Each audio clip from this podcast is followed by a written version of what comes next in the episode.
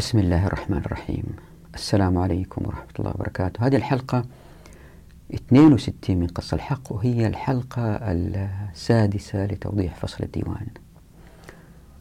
هذا الفصل يركز إلى حد كبير فقط على الديوان لأنه إحنا تحدثنا في الفصول السابقة في الأراضي عن الديوان وكيف ظهر والخلاف بين الفقهاء فيه. بس الموضوع يحتاج بتفاصيل أخرى بعض التوضيح مهم. لذلك هذا الفصل بدأ في البداية من الحاجة للاجتهاد. هل نحتاج الاجتهاد أو لا؟ وهل ممكن ذلك مع مقصود الحقوق؟ وتحدثنا عن المستجدات وأنه الإسلام أتى مكتمل في مقصود الحقوق ثم بعد ذلك تحدثنا عن خطورة تسمية الأسماء اللي حذرنا من القرآن وكيف أنه كلمة الديوان تسللت إلى الفقه. وأيضا تحدثنا كمثال عن المكاس وكيف أنه عشان الأموال ما تجمع لبيت المال فلا يظهر الديوان لأن الديوان أساسا هو نظام لتوزيع الأموال على الجند وهذه الأموال يجب أن تجبى. وبينا كيف أن الشريعة يمكن تسكر هذه الأبواب حتى لا تجبى هذه الأموال من خلال ذم العمل كمكاس ومن خلال فتح أبواب التمكين للناس فالخيرات بيد الناس فما تذهب للدولة. كل هذا اللف والدوران عشان أثبت قضية واحدة أنه العمل العسكري اللي كان عبادة صار وظيفة أنه هذا كارثة الأمة بالنسبة لنا الأيام هذه. طب السؤال هنا لماذا الفقهاء الأوائل لم يهتموا كثير بهذه المسألة؟ أنه العمل العسكري كان عبادة وصار وظيفة مثلا اللي يقرأ كتاب ونأتي عليه إن شاء الله الماوردي الأحكام السلطانية وكتب أخرى يجد أنه في طريقة لتوزيع الأموال وما إلى ذلك وكأنها شرعية. فالسؤال هو لماذا لم يهتموا الإجابة هي نوضحها إن شاء الله في هذا الفصل وأنه الأمة كانت عزيزة وقوية جدا فما كان يفرق معهم كثير أنه الجندي هو بيعمل للسلطان أو لله سبحانه وتعالى أنه هذه حاجة بينه وبين ربه في خلوص النية ونتحدث إن شاء الله عن خلوص النية في في الجهاد. فلأن الأمة كانت عزيزة والناس نوعا ما مرتاحين ومنتشرين في الأرض وفي المدن والاقتصاد ماشي والعلم بينتشر فما كانت هاجس ما كانت إشكالية. لكن مع ذهاب هذه الدول القوية اللي كانت حامية المسلمين مع ذهاب هذه الدول واستبدالهم بالحكام الوظيفيين من خلال الاستعمار وأنتم عارفين. فصار العمل العسكري ولأنه وظيفة قوة في أيدي الحكام وبيقهروا الشعوب ويسيطروا عليهم. لذلك لابد من أنه هذه المسألة تأخذ حقها من التمحيص. من التقصي. يعني لابد أنه نفهم الديوان هو بالفعل شيء من حيث حقوق أستحدث حقوق ما كانت موجودة في الشريعة أو هو لا متناغم وماشي وتطوير لمقصوصة الحقوق. وزي ما أنتم عارفين يعني من كل الفيديوهات اللي راحت إنه أنا اللي بحاول أثبته إنه ما في تطوير في مقصوصة الحقوق. أتت مكتمله ولازم آه نسير عليها. الآن آه خليني أضع ملخص لكامل الحلقة في دقائق حتى نوفر أوقات المشاهدين لأنه حقيقة المشاهدين عموما لا يحتاجوا مشاهدة هذه الحلقة. هي طلاب العلم اللي يبغى يحاول يتأكد من كلامي صح أو غلط لكن هي للذين يبحثوا عن حل لوضعنا الحالي من خلال مخصوص الحقوق ما أتحدث في هذه الحلقة عن هذه الأشياء. فإمكانهم إن حبوا يتوقفوا بعد هذا الملخص. حتى نثبت أنه الشريعة صالحة لكل زمان وكل مكان. في هذه الحلقة بأضرب مثال عن عبد الرحمن بن عوف رضي الله عنه وكيف أنه كان ثري جدا ومع ثراء هذا لم تؤخذ منه أي ضرائب. مسألة أخرى من النصوص أبين بالإضافة إلى ثراء أنه كان شديد العطاء. الآن هذا المثال لعبد الرحمن بن عوف طبعا في غيره كثير مثل عثمان بن عفان رضي الله عنه الزبير بن العوام.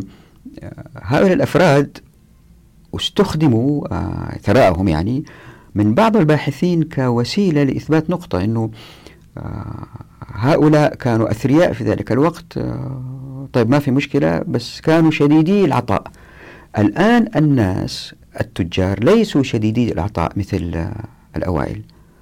إذا في فرصة للأمة أنها تفرض عليهم ضرائب لأن الناس تغيروا بتغير الظروف. إذا ها يلا نفتح الباب للضرائب. وهذا فخ وقعوا فيه. الحلقة دي تبين ما هو الفخ. حتى نتعامل مع هذه المسألة آه نثير قضية التقليد المذهبي واللي هي تركز على أربع إيجابيات في استنباط الأحكام أو في طريقة التفكير في الشريعة. هذه الإيجابيات الأربعة أصبحت إشكاليات. الإيجابية الأولى والتي يجب أن تكون متوفرة في علماء الشريعة هي أن تكون مقدرتهم على الحفظ شديدة جدا للآثار والنصوص إلا أن هذه المقدرة للحفظ الشديد أصبحت إشكالية في بعض الأحوال كتسلل اسم الديوان كمؤسسة إلى الفقه. فمثلا لأنه معظم الفقهاء شديدي الحفظ وكان التركيز أكثر على الحفظ هذا أخذ من وقتهم في التفكير في التحليل بعمق في المسائل. وبالتالي إذا كانت في زلة مثل الديوان دخلت كتب الفقه تستمر هذه الزلة لأنه ما محصت وأوقفت.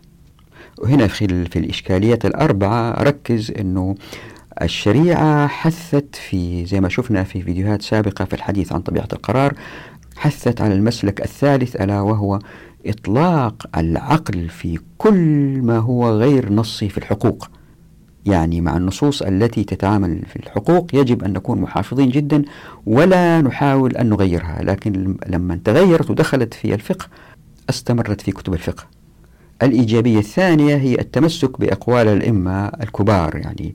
لكن هذه انقلبت وأصبحت إشكالية لأنه كان التمسك أحيانا على حساب النص.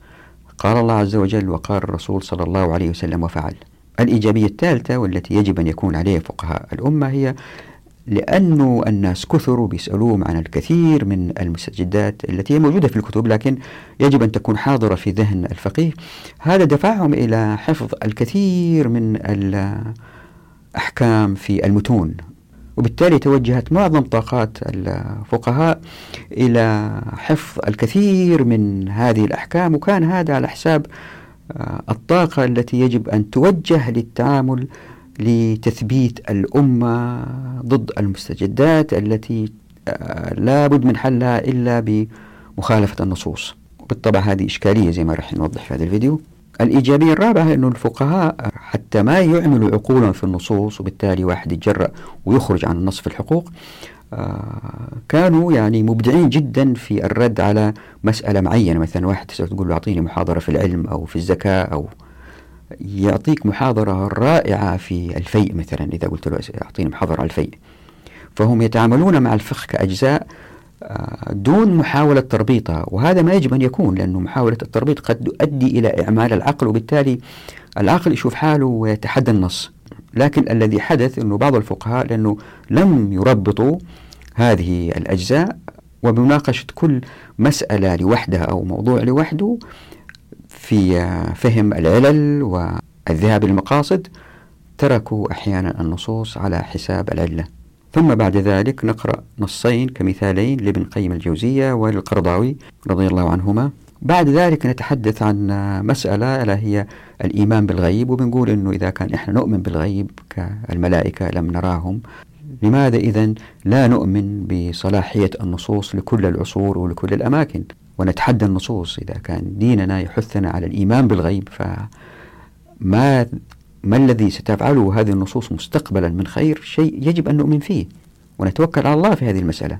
ولتوضيح هذا الملخص أقول وإذا تتذكروا في الحلقة الماضية انتهينا عند أنه عهد الرسول صلى الله عليه وسلم من حيث حقوق أتى مكتمل ونموذج لكل العصور اللاحقة. أضيف الآن مثال على ذلك ألا وهو أنه مثلا عبد الرحمن بن عوف رضي الله عنه كان ثري جدا جدا جدا جدا. ومع ذلك الرسول صلى الله عليه وسلم ما أخذ منه ضرائب لا منه ولا عثمان ولا رضي الله عنهم. الأثرياء بقوا. إن أرادوا يتطوعوا يدفعوا إن لم يريدوا هذا شأنهم.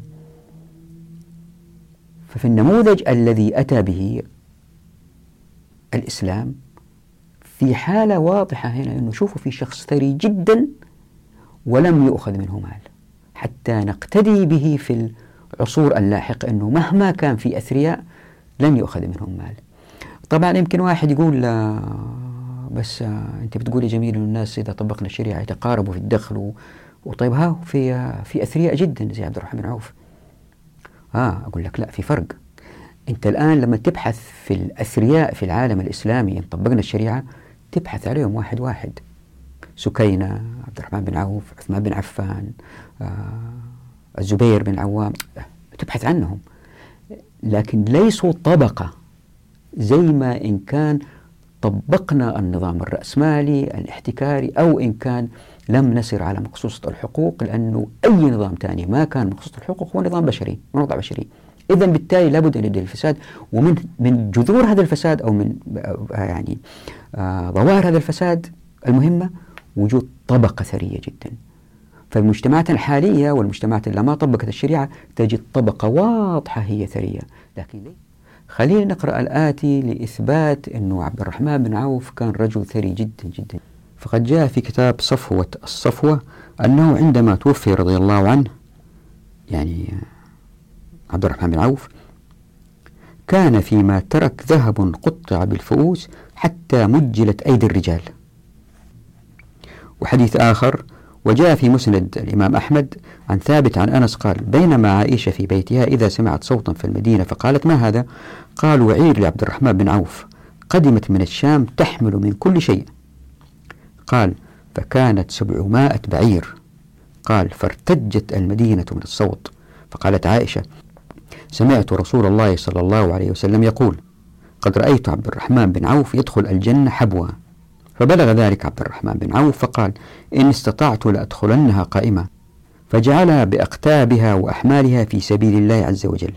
فالسؤال هنا إذا كان بهذا الثراء لماذا لم تفرض عليه الشريعة الضرائب؟ في نفس الوقت سؤال آخر لماذا عبد الرحمن بن عوف وعثمان بن عفان رضي الله عنهم وهؤلاء كانوا يعطوا الناس بسخاء عجيب.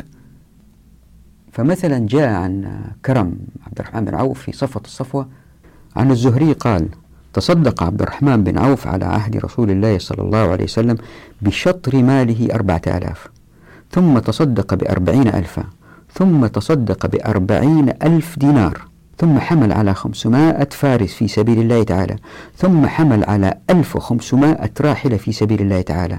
تخيلوا هذه الأرقام. وكان عامة ماله من التجارة. وأنا حطيت تحت الحرف يا إثنين. أنه كيف عبد الرحمن بن عوف رضي الله عنه حتى بعد وفاة الرسول صلى الله عليه وسلم كان ينفق بسخاء. مثلا باع عبد الرحمن بن عوف أرضا له من عثمان بأربعين ألف دينار يعني اشترى. تخيلوا هذا المبلغ. فقسم ذلك المال في بني زهرة وفقراء المسلمين وأمهات المؤمنين. طيب لماذا اخترت أنا هذا المثال عبد الرحمن بن عوف رضي الله عنه؟ هو مثال وفي, وفي غيره كثير يعني. آه لأن المسألة وكان فخ. فخ أدت إلى تغيير مخصوصة الحقوق. كيف؟ يمكن أي واحد يجي يقول ترى صحيح عبد الرحمن بن عوف كان ثري وكان يعطي آه لأنه تربى على يد الرسول صلى الله عليه وسلم وكان في ظروف مختلفة تماما. ف... ولأكد هذا الحديث الذي ذكر في صحيح البخاري اللي وضعته هنا على الشاشة واللي بيوضح فيه كيف أنه لما توفى مصعب بن عمر رضي الله عنه جو يكفنه ببردة كانت قصيرة عليه. وبيذكر أيضا أنه كيف حمزة رضي الله عنه خير منه وأنه الدنيا بسطت لهم ويعني لا شافوه هم أيام الخلافة بعد هذا الرسول صلى الله عليه وسلم ما شافوا الصحابة الأوائل وهم خير يعني.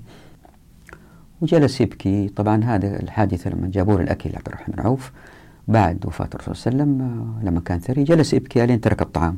فالإجابة على هذين السؤالين لماذا الشريعة لم تفرض الضرائب على أفراد مثل عبد الرحمن بن عوف؟ والإجابة على السؤال أنه لماذا عبد الرحمن بن عوف كان يعطي يضع الباحث في إطار أنه لا الناس مثل عبد الرحمن بن عوف نادرين الأيام هذه بدليل أنه شايفين الأثرياء جشعين وما يدفعوا. لابد بالتالي وهذا الفخ أنه الإسلام يكون صالح لهم زي ما نزل. ولأنه إحنا بدأنا نتغير في حياتنا وبالتدريج عندنا مجتمعات مختلفة وظروف مختلفة آه، نخلي الصلاة والصيام زي ما هي. هذه تبقى زي ما هي لكن المسائل الحقوقية آه، لا لازم تتغير. لأن الإسلام صالح لكل زمان ومكان. وخلاص ما في مشكلة نحط ضرائب على الناس. كيف وقعنا في هذا الفخ؟ هذا هو السؤال. للإجابة على هذا السؤال وهو موضوع هذه الحلقة آه، أوضح أربع إيجابيات في التعامل مع الشريعة انقلبت في بعض الأحيان وصارت إشكاليات. هذا اللي نوضحه إن شاء الله في هذه الحلقة. بس قبل كده تذكير سريع أنه قد يخطر لبال فرد أنه آه، الناس اللي عاشوا مع الرسول صلى الله عليه وسلم ولأنهم أفضل فلن يتكرر الحال الذي كان معهم في أيامنا هذه. السؤال المنطقي يقول الآتي. إذا كان هم في منطقة أو أرض صغيرة المدينة وما حولها بالكاد كل الجزيرة العربية ذلك الوقت. طيب الآن إذا الإسلام يعم الأرض. الآن موريتانيا إلى تركستان الشرقية وإذا عم الأرض كل هدول ما رايحين يقدروا يحكموا بالشريعة لأن الظرف تغير من هذه المساحة إلى هذه المساحة وبالتالي كل هدول اللي عايشين في هذا العالم الفسيح بعدد كبير من المسلمين لن يصلوا إلى مرتبة اللي سبقوهم في, في الأجر. هذه إرادة الله سبحانه وتعالى. اختار الصحابة خيرة البشر حتى يكونوا مع الرسول صلى الله عليه وسلم. لكن هذا لا يعني أنه الآخرين الذين يلحقوا من بعدهم أنه ما لهم نفس الفرصة في الحصول على الأجر.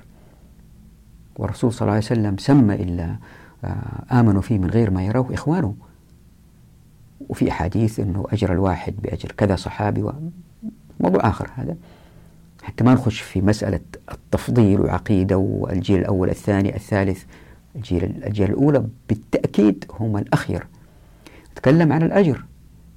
في الدرجات العلى في الجنة.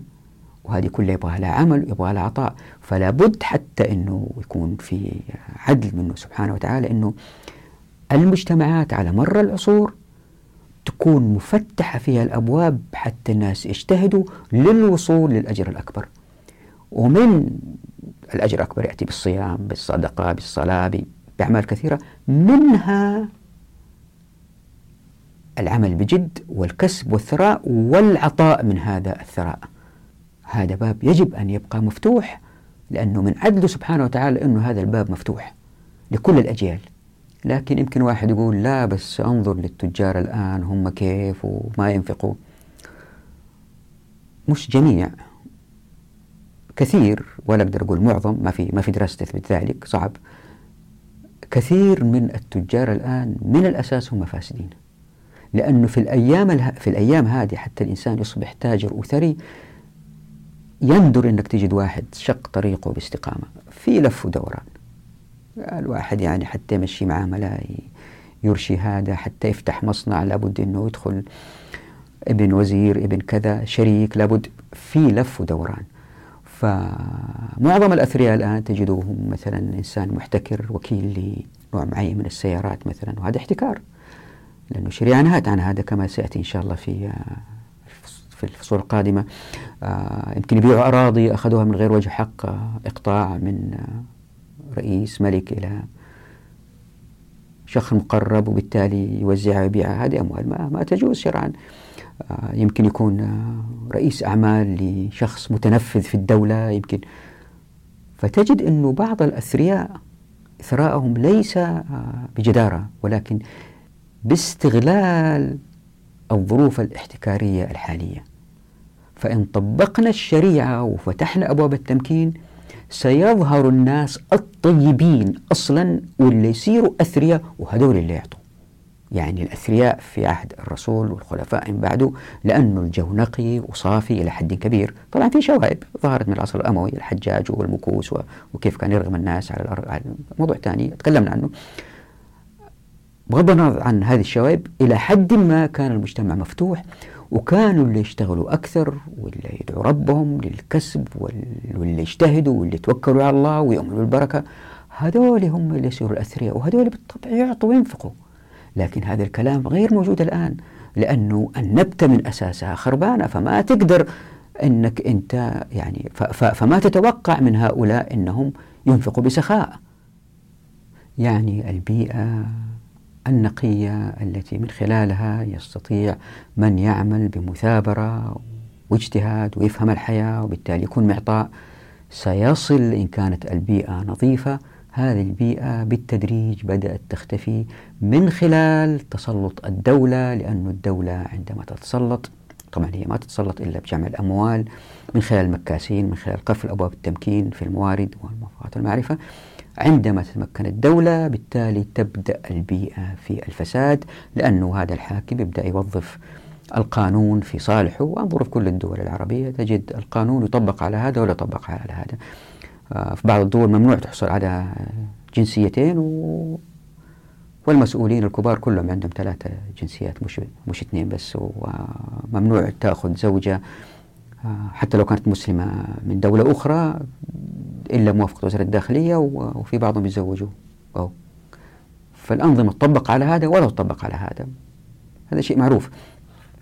فبالتالي المسؤولين استخدموا الإعلام للدفاع عن آه، ضلالهم وتضليلهم للشعب واستخدموا القوة العسكرية لتثبيط الشعب. وبالتالي زي ما أنتم عارفين ذل وجهل ومرض واستعباد وأدنى ما تكون فيه الأمة بين جميع الأمم عبر التاريخ. برغم كل هذه الثروات والمقدرات وكل هذا الانفتاح في عصر العلماء نجد العالم الإسلامي والعربي بالذات في الحضيض. والسبب اللي حاولت الشريعة منعه وإيقافه من خلال ما أقول إحضار دم المكاس لأنه الحديث غير آه، آه، مو ثابت صحته فبالتالي ما نقدر نقول إحضار دم المكاس. لكن فكرت بهذه الطريقة بهذا التخويف الرسول صلى الله عليه وسلم لم يرد لهذه الأمة أبدا أن تكون فيها سلطة مركزية عندها الأموال التي ستؤدي للاستعباد لأنه هي طبيعة النفس البشرية المتجذرة. إن كان في حاكم يخاف الله بعد جيل جيلين يأتي من هو سيء ويستمر الفساد. طيب يمكن واحد يسأل يقول لي طيب المكاس آه، عندك أدلة. طيب والديوان؟ شيء مستحدث. الإجابة على هذه المسألة هي موضوع الآتي لابد من النظر في مسألة التقليد المذهبي. بالرغم أن القرآن الكريم حذرنا من تسمية الأسماء حتى لا تصبح هذه الأسماء مؤسسات وتصبح أدوات في أيدي الحكام للسيطرة على الشعوب والتالي الفساد وبرغم أن الرسول صلى الله عليه وسلم حذرنا من المكوس وبرغم كل هذه التحذيرات إلا أنه إلا صار أنه الديوان تسلل إلى كتب الفقه وبالتالي أصبح مؤسسة وبالتالي آه، ظهر المكاسون كيف حدث هذا؟ الإجابة آه، يمكن أنا ما ما أستطيع الإجابة عليها بالكامل لكن هي وجهة نظر أطرحها ما أقدر أثبتها لأنه يبغى له عمر حتى الواحد يثبتها. أطرحها آه، خاطرة من خلال أربعة إيجابيات في آه، البحث الفقهي أصبحت إشكاليات. الإيجابية الأولى هي أنه الفقهاء من نعومة أظفارهم كبروا وترعرعوا على الحفظ فهم يحفظوا أكثر من أنهم يحللوا وهذه إيجابية ليه؟ لأنه إحنا كمسلمين إذا أمنا أن الإسلام أتى مكتمل بالذات في مخصوص الحقوق بالتالي ما نضيف عليها بالتالي ما نفكر فيها وهذا المفروض اللي يصير نحتفظ فيها كما هي وهذا من خلال حفظها مرة ومرة ومرة. لذلك الفقهاء كانوا أقوياء في الحفظ جدا جدا جدا جدا. طيب إيش يصير إذا كان حاجة مثل الديوان تسللت وصار خلاف فيها بين الفقهاء وفقيه متميز مثلا ومعروف وما في فقيه إلا تكون له زلة؟ طبعا أنا ما بقول أن الفقهاء ما يحللوا لا معظم الفقهاء حفظة يرددوا. إذا تنظر لكتب الفقه تجد التشابه الكبير بين هذه الكتب. ينقلوا من بعض ينقلوا من بعض. بينهم فقهاء ما جاء زيهم كمفكرين زي ابن تيمية مثلا. أفذاذ. ابن حجر العسقلاني أفذاذ. هؤلاء الأفذاذ كانوا يحللوا. لكن إن هؤلاء الأفذاذ أخذوا من اللي قبلهم حاجة ما دققوا فيها وكانت موجودة في كتب الفقه. وهذا كر يعني كررها ولأنه ثقة والآخرين يكرروا منه. الزلة الصغيرة التي حدثت في التاريخ ودخلت كتب الفقه تستمر. هذه هي الإشكالية الأولى اللي هي المفروض تكون إيجابية. تذكروا هنا لما تحدثنا عن قصور العقل وقلنا أنه آه، في الحديث عن طبيعة القرار أنه الإنسان آه، سلوكيا في طبيعة القرار كمسلمين يجب أن نسلك إحنا المسلك الثالث اللي هو نكون محافظين تجاه الأنظمة والقوانين مع الأفراد ونكون تحداويين جدا وأفلا تعقلون تذكروا نكون تحداويين جدا في كل شيء في الطبيعة في الاختراع في الابتكار. حطيت رقم الحلقة هنا الحب يشوفها. هذه الإيجابية التي يجب أن تكون في الفقاعة ألا هي المقدرة الشديدة في الحفظ انقلبت في هذه الحالة إلى إشكالية.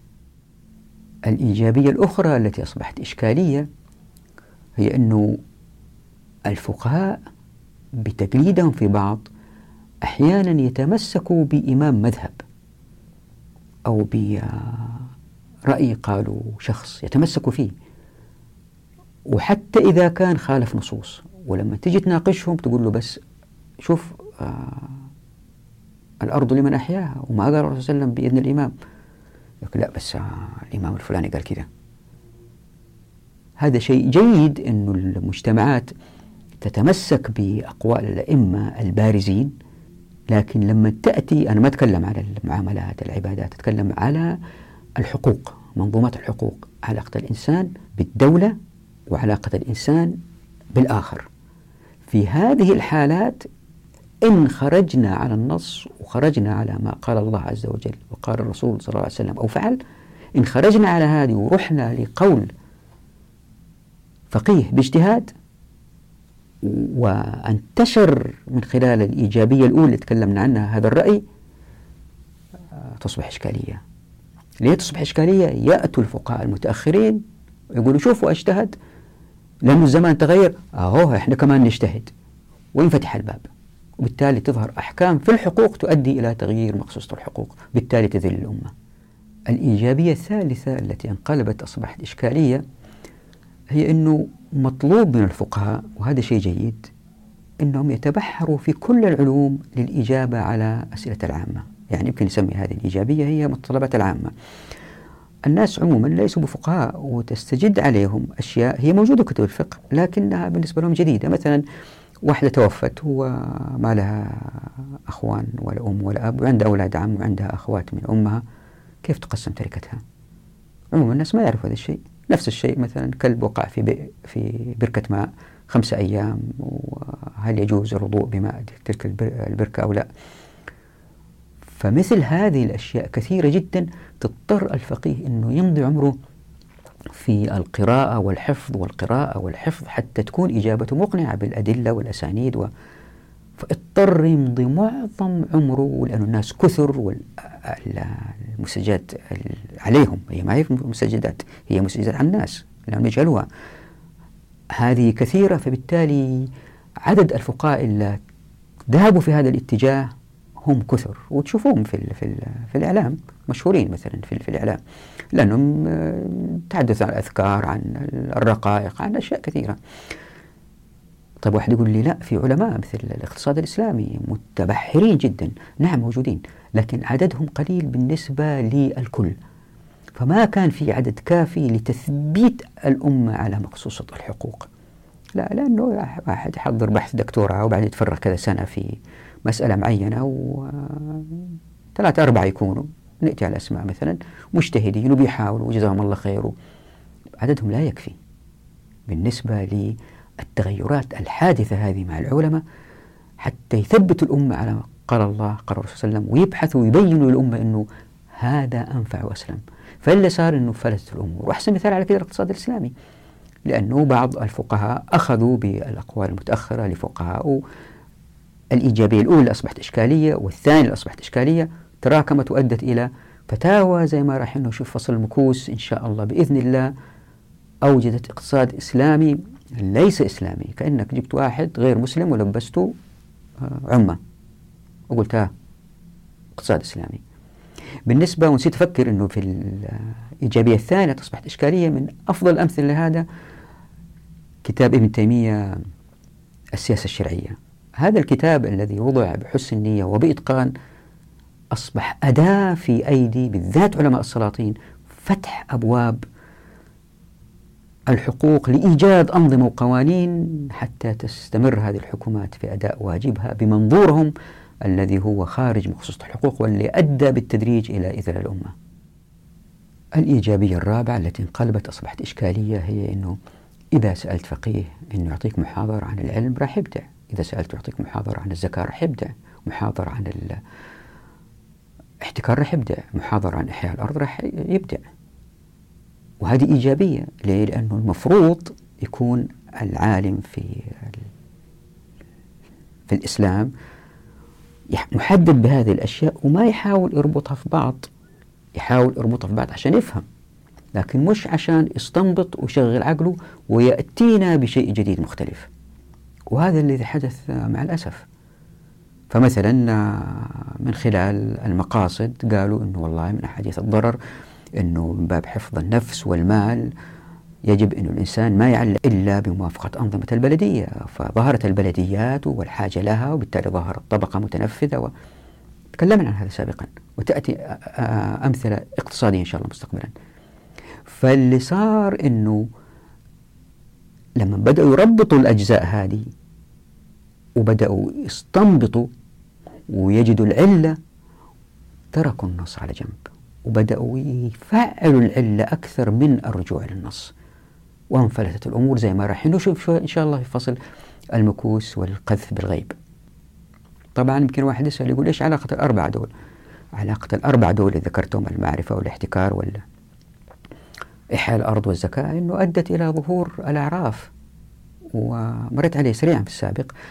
يأتي تفصيل إن شاء الله. أدت إلى ظهور الأعراف التي أدت إلى السيطرة على العمران بطريقة أفضل بكثير وأدت إلى بيئة مستدامة ما يمكن الآن أي عقل بشري يأتي فيها. فهناك حركيات في المجتمع الشريعة من خلال الحقوق أوجدتها أدت إلى تفاعل الناس أدت إلى ظهور هذه الحلول. والذين أتوا من بعد فقهاء متأخرين أوقفوا هذه الحركيات من خلال اجتهاداتهم التي تأثرت بهذه الإيجابيات التي يجب أن تبقى إيجابيات لكن إن شغلنا عقولنا معها تصبح هذه الإيجابيات مسألة إشكالية. واللي صار من خلال الإشكاليات الأربعة هذه اللي كانت في الأصل إيجابيات وكان يجب أن تبقى إيجابيات من خلال إعمال العقل اللي صار أنه صار في خطين خط يركز على النصوص ويحاول يفهمها وخط يحاول يفهم مقاصد هذه النصوص. وبالتالي بالتدريج تغيرت مخصوص الحقوق إلى منظومة.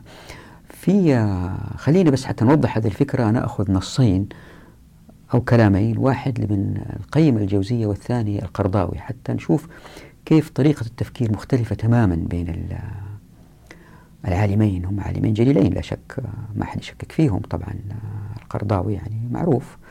ففي كتاب أعلام الموقعين الكثير من الأمثلة التي ترينا ضرورة تقديم النص على كل ما عداه سواء كان استحسان وتحدثنا هذه المسألة في قصور العقل.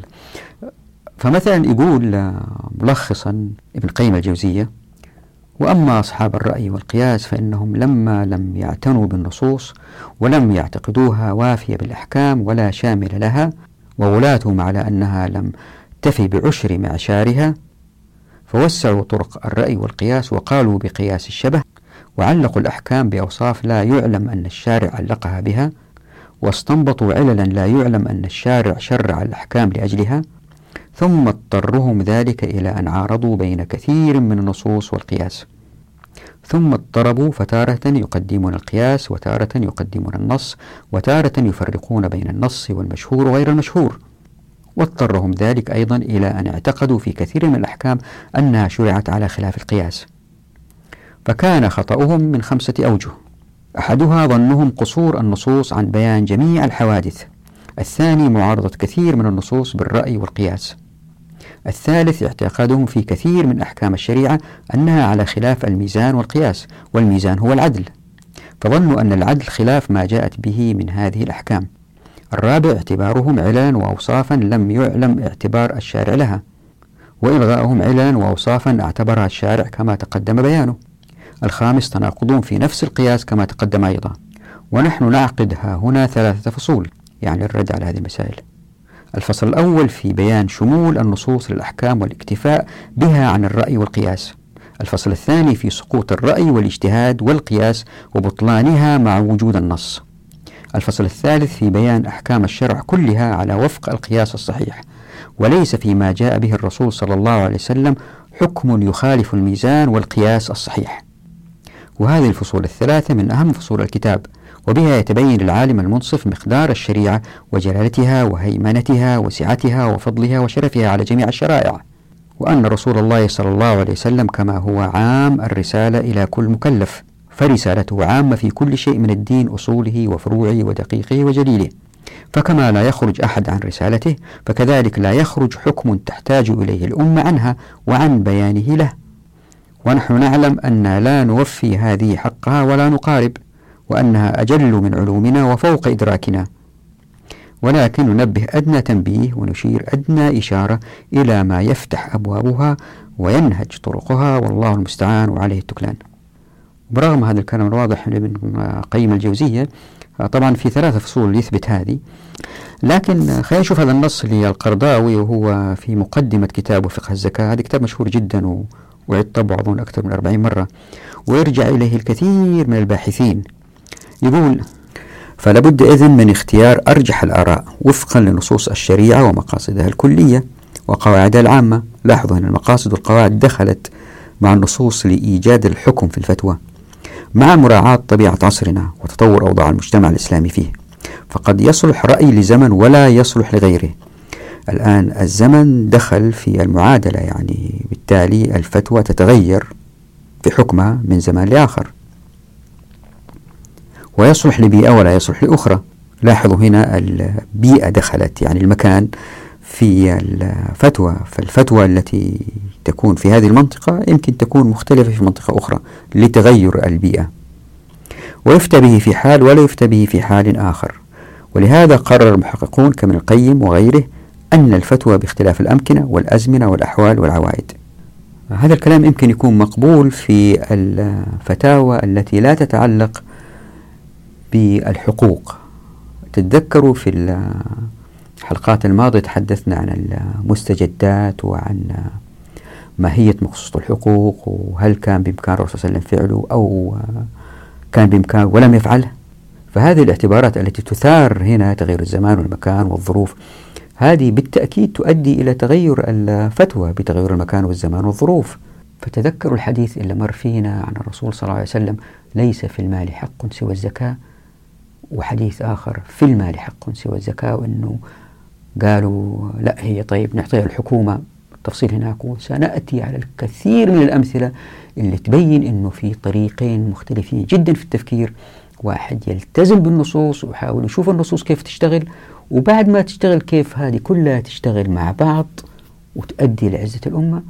واحد ثاني كذا يعني يشوفها ويقول لا هنا في مشكلة يلا نحلها يلا نفتي يلا. والفتوى هذه إن كانت في الحقوق تؤدي إلى تقييد الناس وتؤدي إلى إيجاد الاحتكار والطبقية وتؤدي إلى إضعاف الأمة. ويمكن واحد يسأل يقول يعني هل من المنطق في هذا العصر القرن الواحد وعشرين بكل هذه التقنية واحد يرفض استخدام العقل؟ الجواب زي ما قلت في قصور العقل وأفكر مرة ثانية هنا ما في إشكالية في استخدام العقل. المشكلة أنه العقل لما يستخدم مع النصوص يمكن في اعتبارات في النص ومآلات للنصوص ومقاصد هو ما شافها ولا يمكن يشوفها مهما بحث. ويمكن يعتقد أنه هذا هو المقصود لأنه شايف لمدى عشرة عشرين سنة قدام مو شايف لمدى أبعد. وبالتالي ما رأى المقصود من النص. وبالتالي يتخذ قرار أو اجتهاد أو فتوى تؤدي طبعا هو اجتهاد الفتوى تصير في النهاية في النهاية قرار إذا كانت في في الحقوق. أي اجتهاد أو فتوى يقولها مفتي في منظومة الحقوق ما منها فائدة إلا إذا كان طبقت. ولما تطبق تصير أداة في يد السلطان لتغيير الحقوق. هذا هذا الذي تؤدي إليه الفتوى والاجتهاد في الحقوق. بالتالي لأنهم لم يروا هذا بالتأكيد لأن عقل الإنسان قاصر لم يروا هذا الشيء بيجتهدوا. الداهية أنه فقهاء السلاطين الذين يعملوا كما يريد السلطان وهم المقربين وهم الذين يؤخذ برأيهم يتفاعلوا دائما مع الدولة وأحيانا بحسن نية أحيانا يستأجروا. فالأمة تذل بالتدريج من خلال تقييد الناس. وهذا الذي حلته الشريعة بجذ المسألة من أصولها. بأنه في نصوص نلتزم فيها. طبعا أنا ما عندي إشكالية إذا الواحد آه، يقول لي أنا أبغى أشغل عقلي عشان أفهم مقاصد النص. ما عندي مشكلة أسوي كذا بس إيش اللي يضمن أنه فتح هذا الباب لن يؤدي إلى ظهور علماء السلاطين؟ وهذا اللي صاير في الأمة الآن. أو علماء ربانيين ويريدوا الخير للأمة وبيحاولوا مثل الشيخ القرضاوي مثلا ويجتهدوا وبالتالي تفتح بعض الأبواب في مسائل الضرائب والاقتصاد و أنا مرة واحد بيسألني يقول لي يا أخي أو بيناقشني يقول لي يا أخي آه أنت بتنتقد القرضاوي يعني شيخ جليل. قلت له أيوه نعم هو شيخ جليل وقدير وأقدره ومكانته جدا راقية. لكن هو لما بيدخل في مواضيع التنمية أنا بنتقد. أنا ما بذهب للشريعة وانتقد لا. هو لما يأتي المواضيع التنمية ويتكلم في مواضيع ما هم من فيها جيدا ذاك الوقت أنا أنتقد. أنا ما أنتقد عشان آه عشان ولا. هو مثال راح تأتوا ولذلك قلت لكم في أول الفيديوهات لهذا فصل الديوان آه يعني يجب أن تروا الفيديوهات من الأول ولا رايحين تكرهوني. ليه؟ لأنه في نقد شديد لكثير من متأخرين اللي أفتوا بفتاوي بحسن نية بحسن نية. دخلوا في الاقتصاد وفي التنمية. طبعا عندهم مستشارين بس المستشارين دارسين في الغرب أكثرهم أو مستشارين متأثرين بالعلماء الحديثة. وبالتالي وقعنا في مشكلة معاهم. فمين يضمن أنه إعمال العقل في النصوص لن يؤدي إلى ظهور هذه الظاهرة؟ أو ظهرت. لذلك أخاف أنا من إعمال العقل. في النص ودائما أصر على السبيل الثالث أو المسلك الثالث إلا وضحناه في الحديث عن العقل والتمكين. مسألة أيضا ممكن إضافتها في هذا السياق ألا وهي الإيمان بالغيب. إحنا كمسلمين مأمورين بالإيمان بالغيب. الملائكة ما ما شفناهم الجنة النار القدر. هذه أشياء نؤمن فيها. طيب إذا نؤمن بهذه الأشياء وإحنا ما شفناها أصلا. ألا نؤمن بالآيات والأحاديث إلا توضح لنا كيف نعيش؟ إذا أمنا أنه في آخر وفي حساب وسلوكياتنا كلها متجهة في هذا الاتجاه طيب ليش ما نوجهها أيضا في الإيمان بالنصوص؟ لأنها من الله سبحانه وتعالى. إذا يجب أن تكون حق. ليش نقعد نعجن فيها ونطحن فيها ونقول لها مقاصد ما في مشكلة واحد يفهم المقاصد عشان يتعلم عشان يستفيد عشان يثبت أن الإسلام صح للآخرين. بس مش المقاصد تصير أدوات لتغيير النص. هذه الإشكالية زي ما صار في إحياء الأرض مثلا آه، إلا بإذن الإمام وبالتالي الإمام قيدها ونأتي على أمثلة كثيرة إن شاء الله في في الاقتصاد. فإذا الواحد يريد أن يبحث في الشريعة يبحث في هذه النصوص الحسن الضعيف زي ما يسووا أهل الحديث يفهم هذه النصوص كيف تشتغل على أرض الواقع لكن ما يحاول يفهم مقاصد هذه النصوص ويستنبط منها أحكام. أنا أتكلم على مقصود الحقوق ما نفهم غلط على مقصود الحقوق. ونستنبط منها أحكام تؤدي إلى تقييد الناس وزيادة مساحة صلاحيات السلطات على حساب الأفراد زي ما حدث مع المتأخرين. وأخيرا في هذه الحلقة حتى ألخص أهم النقاط. يمكن القول وأقرأ الآن كتاب قص الحق. إن هذه الإيجابية الرابعة التي تمسك بها فقهاء السلف هجرها بعض المعاصرين. أما الإيجابيات الثلاثة الأولى فهي إيجابيات إن لم يكن هناك خروج عن النص كما حدث في العصور الأولى. أما إن وقع خروج عن النص مثال على ذلك أن المعادن ملك للدولة وليست للناس كما ذهب المتأخرين. فإن هذا الخروج عن النص سيستمر ويطغى من خلال الإيجابيات الثلاث الأولى ليتغير الدين في مخصوص الحقوق وبالذات من قبل المعاصرين الذين يقدسون بعض النصوص من سبق من الفقهاء حتى وإن خالف ما قال الله جل جلاله وما قال الرسول صلى الله عليه وسلم وفعله وهذا التقديس أو بالأصح هذا التقليد لمذهب من سبق أمر التفت إليه والحمد لله بعض فقهاء السلف رحمه الله واستنكروه وهو موضوع الحلقة القادمة إن شاء الله بإذن الله. يعني العنوان القادم في الحلقة القادمة إن شاء الله نبدأ بموضوع اتباع السلف أم التقليد. نقف هنا نراكم على خير إن شاء الله الحلقة القادمة وفي أمان الله ودعواتكم.